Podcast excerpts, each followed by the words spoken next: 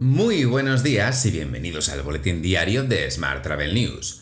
Hoy es jueves 3 de febrero de 2022, Día Mundial de las Elecciones y Día Mundial del Abogado.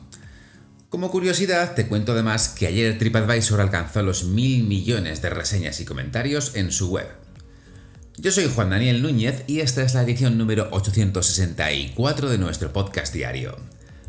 Hoy comentamos datos publicados ayer por, el INE sobre la llegada de turistas internacionales a España en 2021 y el nuevo acuerdo que ha alcanzado eDreams con Iberia y British Airways. Recuerda que puedes suscribirte a este podcast en iTunes, Spotify, iBox o Google Podcast y que también puedes escucharnos cada día en radioviajera.com. ¡Comenzamos!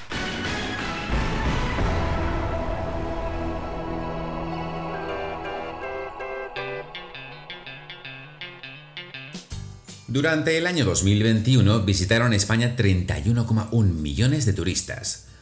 Esto supone un aumento del 64,4% respecto a los 18,9 millones del año anterior. Son datos publicados ayer por el Instituto Nacional de Estadística. El gasto total realizado por los turistas no residentes en España durante el año 2021 fue de casi 35.000 millones de euros, esta cifra supone un aumento del 76% respecto al de 2020.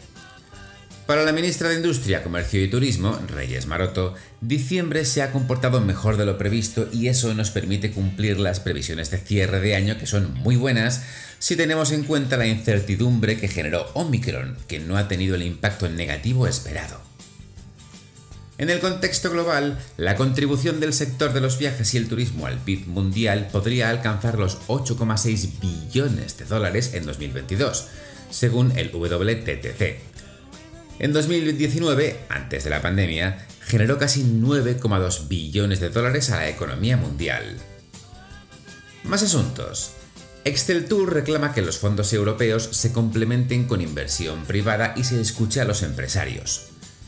El vicepresidente ejecutivo de Excel Tour, José Luis Toreda, asegura que el sector turístico español remonta con fuerza y confía en que este año 2022 se recupere alrededor del 90% de toda la actividad generada por el turismo en 2019.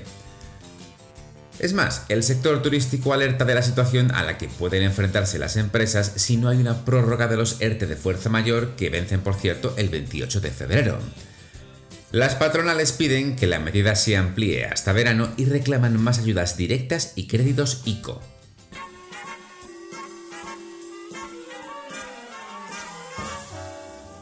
Hablamos ahora de transporte, y eso significa hablar, cómo no, de la compra de Air Europa. Los auditores ven dudas significativas de que Globalia sobreviva a 2022 aunque venda Air Europa. El fondo de maniobra de la empresa de la familia Hidalgo es negativo y el auditor firma en septiembre de 2021 que tiene dudas sobre su viabilidad a 12 meses vista. Mientras, el confidencial asegura que la fusión Iberia-Air Europa es una cuestión de Estado y la clave sería barajas. El aeropuerto madrileño solo consigue captar el 5% de los pasajeros procedentes de Asia, frente al líder, el londinense de Heathrow, con el 28%. Más temas. AENA inicia el proceso para renovar la gestión de las tiendas duty free de los aeropuertos. El importe del contrato de, asesoramiento perdón, que sale a concurso es de 4,6 millones de euros y contempla la preparación, elaboración y seguimiento del pliego y del proceso de licitación. Su duración será de hasta 36 meses. En otro orden de asuntos, eDreams ha anunciado la firma de un acuerdo de New Distribution Capability, NDC, con British Airways e Iberia.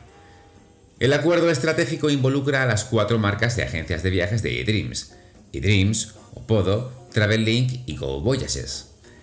Esto permitiría a viajeros de todo el mundo disfrutar de una nueva experiencia de venta aérea para viajar a 268 destinos.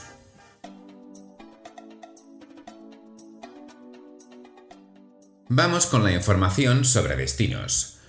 Tour España lanza por primera vez un nuevo modelo de campañas cooperativas con los destinos turísticos españoles. Esta nueva herramienta les permitirá realizar acciones de marketing internacional de forma mucho más efectiva y eficiente, al beneficiarse de la cofinanciación de Tour España, de las condiciones preferentes negociadas con sus socios y de un nuevo modelo de campaña mucho más orientado a resultados. Las campañas cooperativas de acciones de marketing internacional utilizadas hasta la fecha por Tour España han sido de forma puntual con determinados destinos turísticos. En esta ocasión, y por primera vez, se lanza a través de una convocatoria oficial que va a involucrar y beneficiar a más destinos. Más asuntos. Turisme Comunidad Valenciana lanza un programa de formación específico para el personal de pisos en alojamientos turísticos. Se trata de un ciclo de cursos de diversas materias, serán gratuitos en formato online y presencial e impartidos por la red de centros de turismo.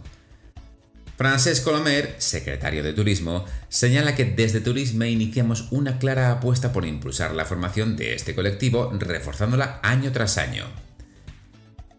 Y también te cuento que NYC Company anuncia NYC Off-Broadway Week, con entradas 2x1 a la venta. La semana Off-Broadway de la ciudad de Nueva York regresa por su décimo tercer año en asociación con el socio de pago por excelencia Mastercard y The Off-Broadway League. En total, 17 producciones que ofrecen entradas 2 x 1 del 14 al 27 de febrero.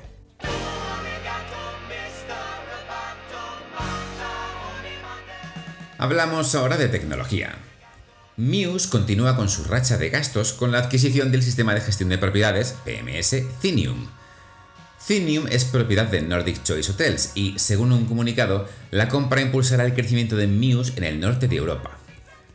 Más temas. Agencia mejora la aprobación de viajes con la primera herramienta de recomendación de inteligencia artificial de su clase. El Machine Learning proporcionará recomendaciones de procesos de aprobación derivadas de más de 2.000 empresas de agencia y 65.000 combinaciones de flujos de trabajo de aprobación. Otras mejoras incluyen la futura integración con Slack, que ampliará las capacidades multicanal para gestionar las aprobaciones de viajes de forma rápida y sencilla.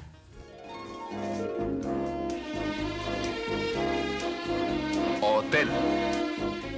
Y en la actualidad hotelera te cuento que NH Hotel Group ha recibido la distinción bronce por su excelente desempeño en sostenibilidad por segundo año consecutivo. La compañía hotelera ha sido incluida en The Sustainability Yearbook 2022, que publica S&P Global cada año. Ha sido incluida como la tercera empresa más sostenible del mundo dentro del sector hotelero.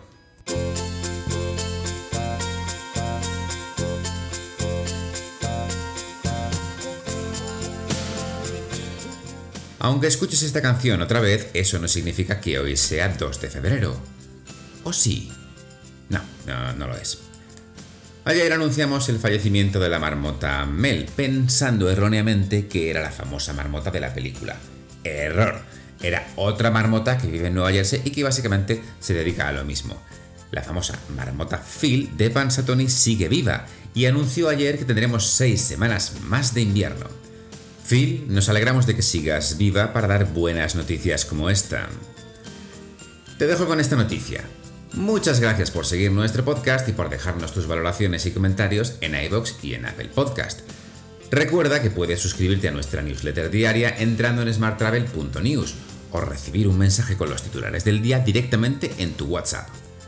Solo tienes que añadir el número 646-572-336 a tu agenda de contactos del móvil y enviarnos un WhatsApp con la palabra alta o con otra cosa bonita.